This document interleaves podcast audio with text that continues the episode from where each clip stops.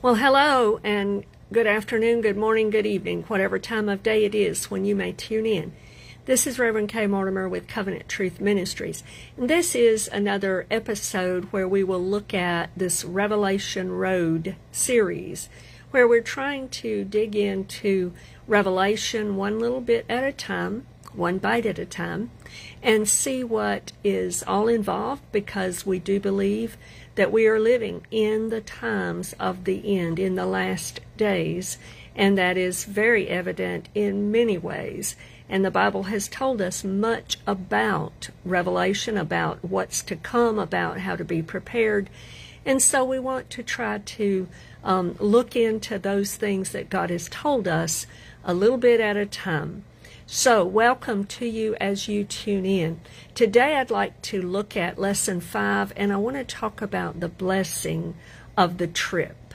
Um, and I want to go back and just do a brief review. Welcome as you are coming on board.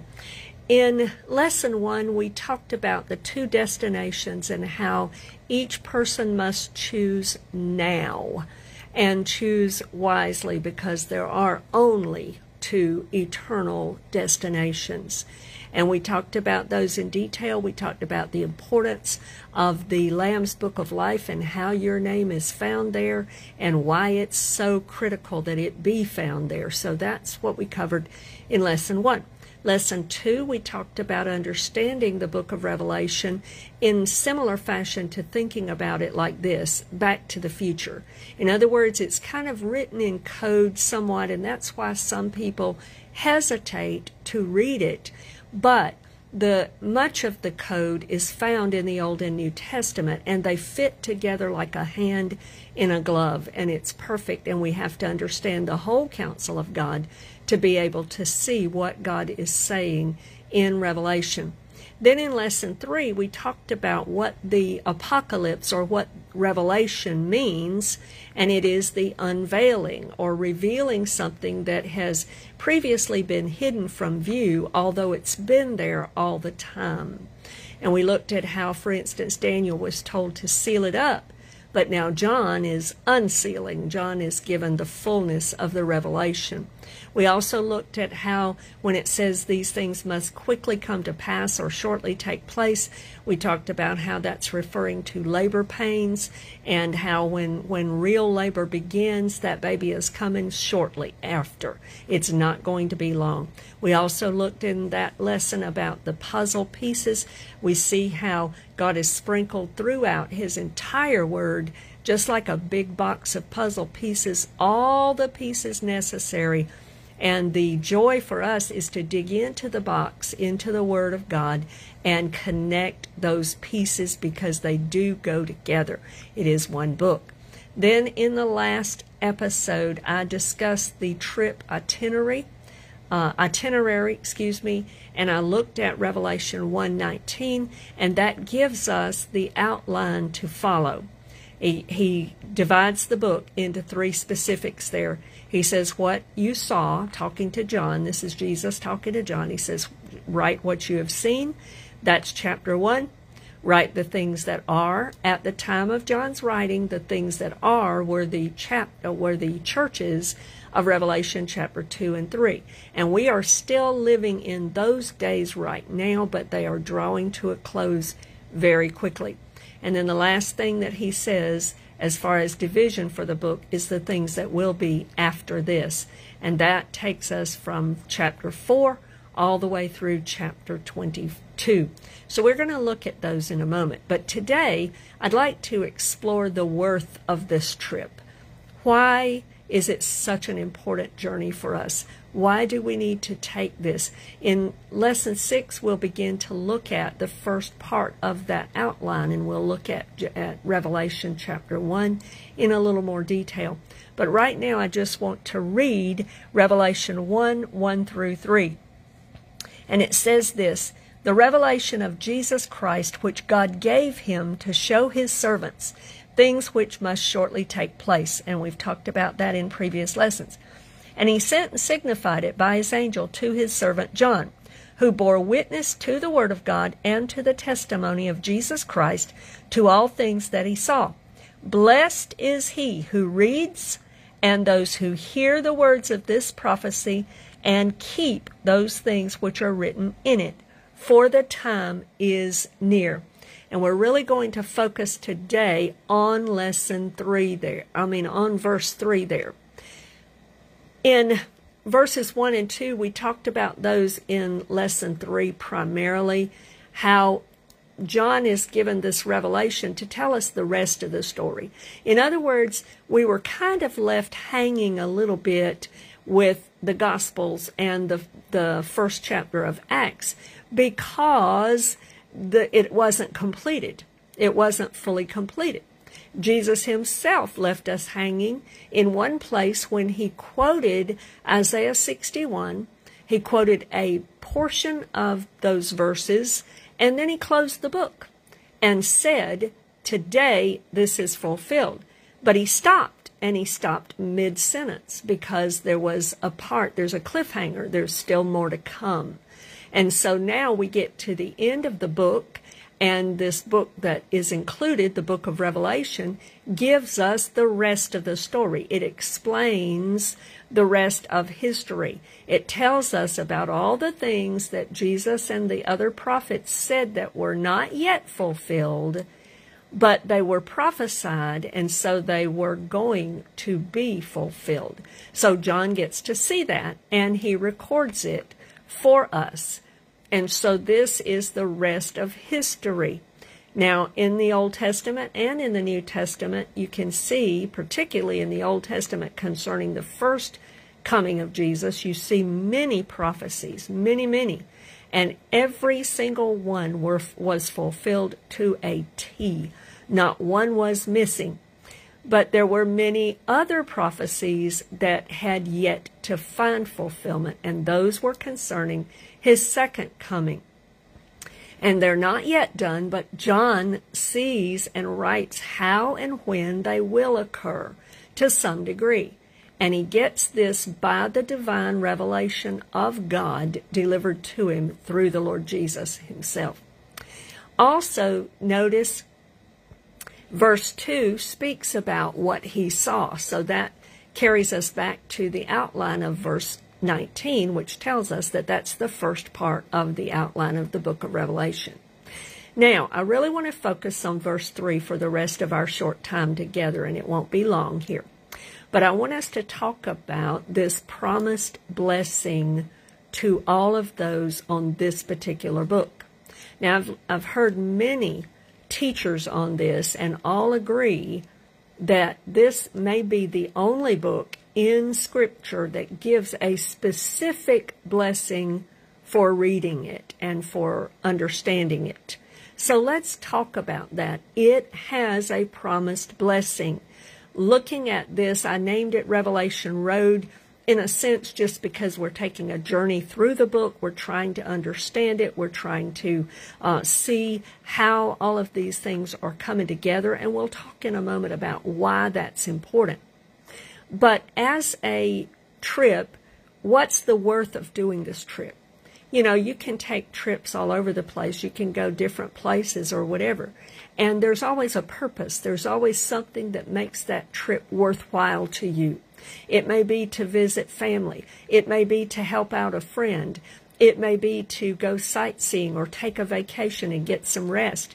But there's going to be something that makes that trip worthwhile or you wouldn't take the journey. And so the book, right here in verse 3, gives us a blessing. In other words, it makes the trip worth taking.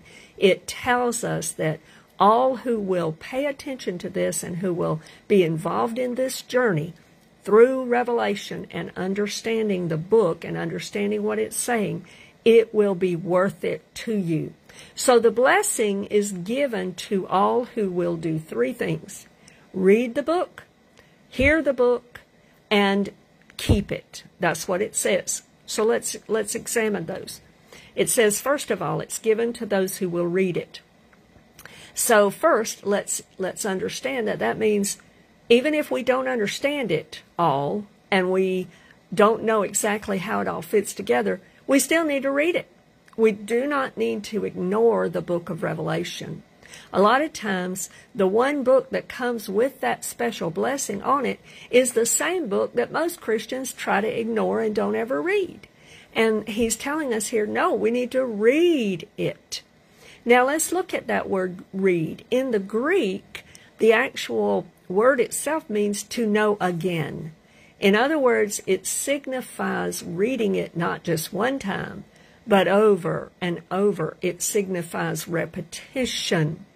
It, it indicates that the knowledge is coming more and more clearly and the ability to understand it because you are reading it again and again, not just once.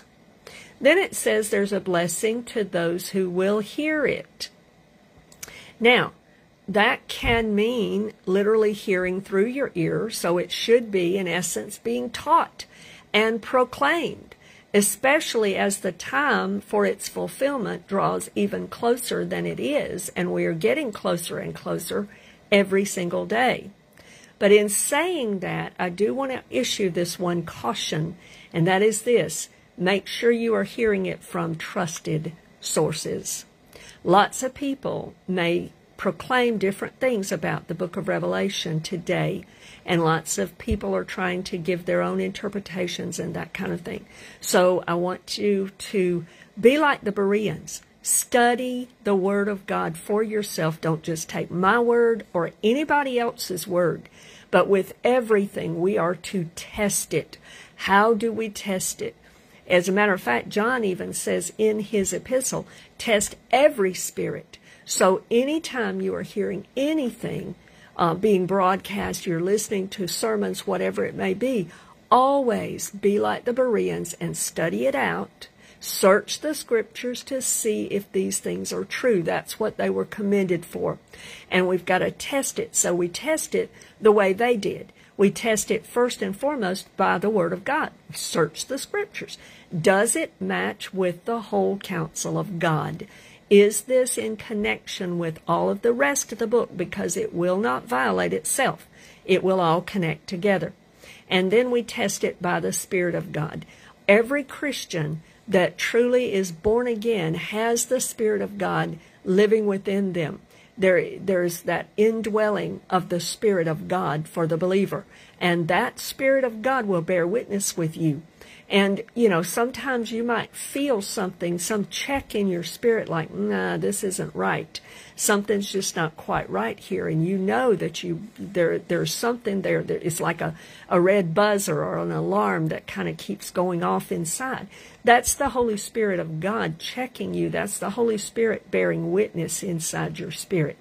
So there is a witness of the Spirit of God that allows us to test things that we hear, things that we read, etc. But this word for hear in the Greek is talking about not just having an ear that, that you know, it flows in one ear, kind of out the other. No, it's not that at all. It literally means to hear and give audience to, or to attend to it, to consider what has been heard, to not be deaf or deafened. You don't deafen your ears to it. It's in Revelation in chapter 2 and 3, we'll see this phrase repeated many times. He talks about, To him who has an ear, let him hear what the Spirit is saying to the church or to what the Spirit is saying. And so it's talking about an open ear. Every person has an ear, you know, for hearing. That's what our ear is for in the natural. But he's, excuse me, He's not talking about that. He's talking about an open ear. I want to give you a couple of passages to look up that tie to this and help us understand it. One is found in Deuteronomy chapter 29, verses 2 through 4. Deuteronomy 29, 2 through 4.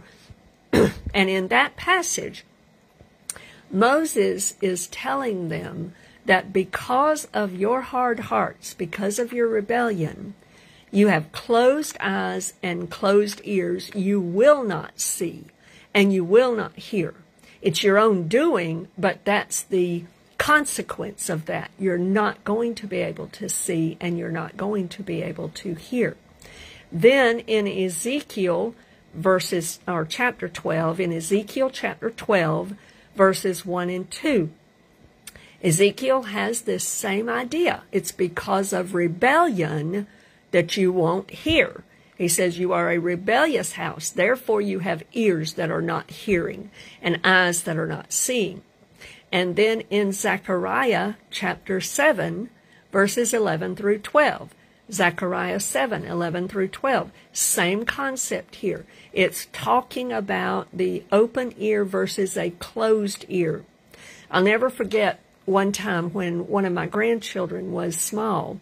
Uh, I don't know, maybe three or four years old and I had to correct this child, and this child didn't like that. He he did not want to hear me. He went over. I remember. I, I I thought it was it was so kind of cute, but it wasn't cute in the sense of him in what he did, but it was cute in the way he thought he was handling it. He, um, I had corrected him about something. He didn't like it. So he runs over and gets in a chair away from me and he puts his ears up on, I mean, he puts his hands up over his ears so that he was closing. He was doing what? He was closing intentionally, trying to close his ears because he didn't want to hear what I was telling him. And so, you know, we dealt with that and, and all of that and everything is good. But that's the image that we have here is that you know, it's like a child or somebody getting corrected and they don't want to hear it. So they don't want to hear the truth. So they're going to shut their ears to it. And, and we've got to have open ears to be able to really understand the Word of God because we won't receive it otherwise. So the blessing will come on those who read it, those who hear it with open ears, and those who keep it. And this in the Greek is talking about to watch over or to guard it. It can even include to detain in custody, to guard from loss or injury, to keep an eye upon it, to note it, to attend to it and take care, to observe it and reserve it. So I'd like to just have you consider these as some applications for keeping this book. First of all, to note it, to note it as being important and relevant to me today. It's important for me to understand and to read and to know. It's important for me to spend time in, but it's also relevant. It applies to me today. It's relevant to the times that we are living in. Then also consider this application to keep an eye out. In other words, we are supposed to be watching. Jesus commanded us to watch and to pray so that when we see these things happening and understand that they are going on and that we are in that season, we will be ready.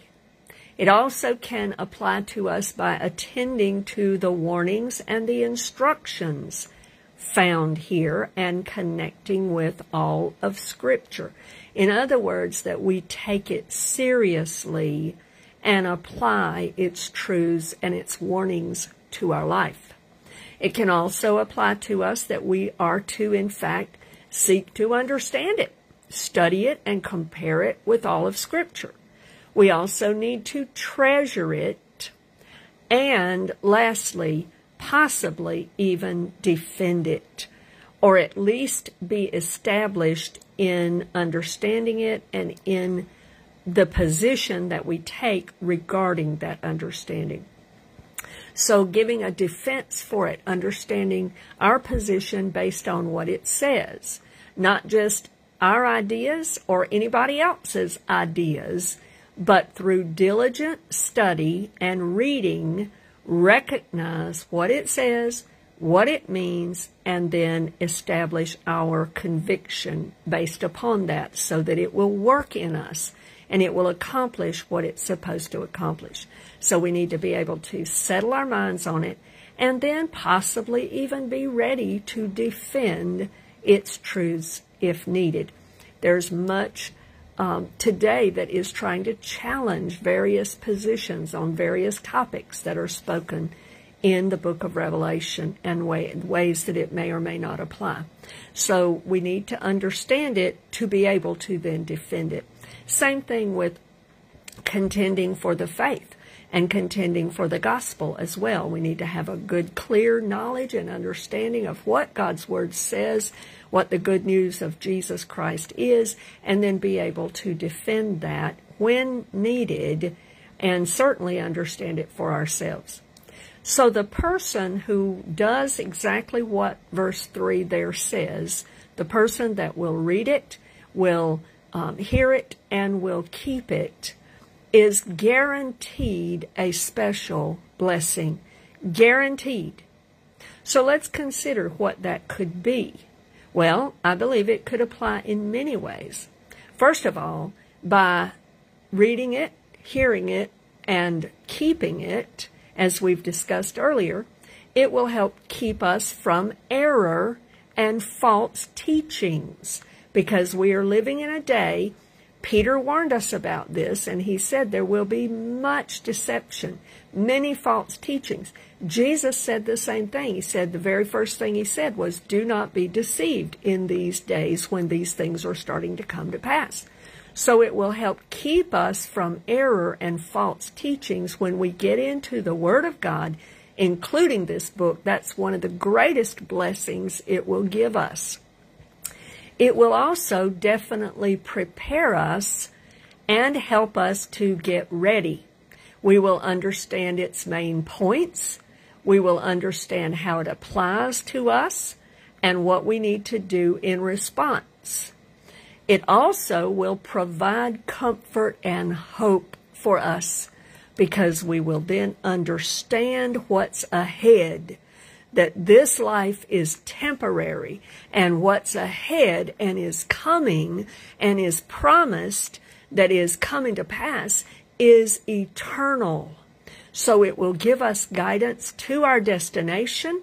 It will also give us comfort and hope while we wait here to see these things happen, and it will also motivate us to do God's work now and to not waste our time or lollygag around, but it will give us that motivation to be about the Father's business.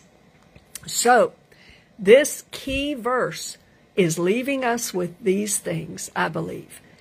Wrap up here the importance of reading it over and over, not just one time, hearing it with open ears to truly listen and obey, and keeping it like a treasure, not forgetting it, not losing it, not letting it be stolen from us or, or un, uh, the understanding being taken away through error and false teachers. It also will provide guidance for daily living, hope for our future because we're comforted in knowing what's ahead, and motivation for our work for the Lord here in this day. This ensures us that this journey is worth the ride. It's worth the study, and God wants us to understand it. So let's dig in to Revelation in future lessons. We'll take it one little bit at a time. And I pray that this has been a blessing to you. And Lord willing, you can join us for future episodes of this journey as we dig into the things that are coming and we are waiting for them and we are preparing and we are trying to do what God has called us to do as we wait. It is worth it. Amen. Praise God. I pray you are blessed today in Jesus' name. Amen.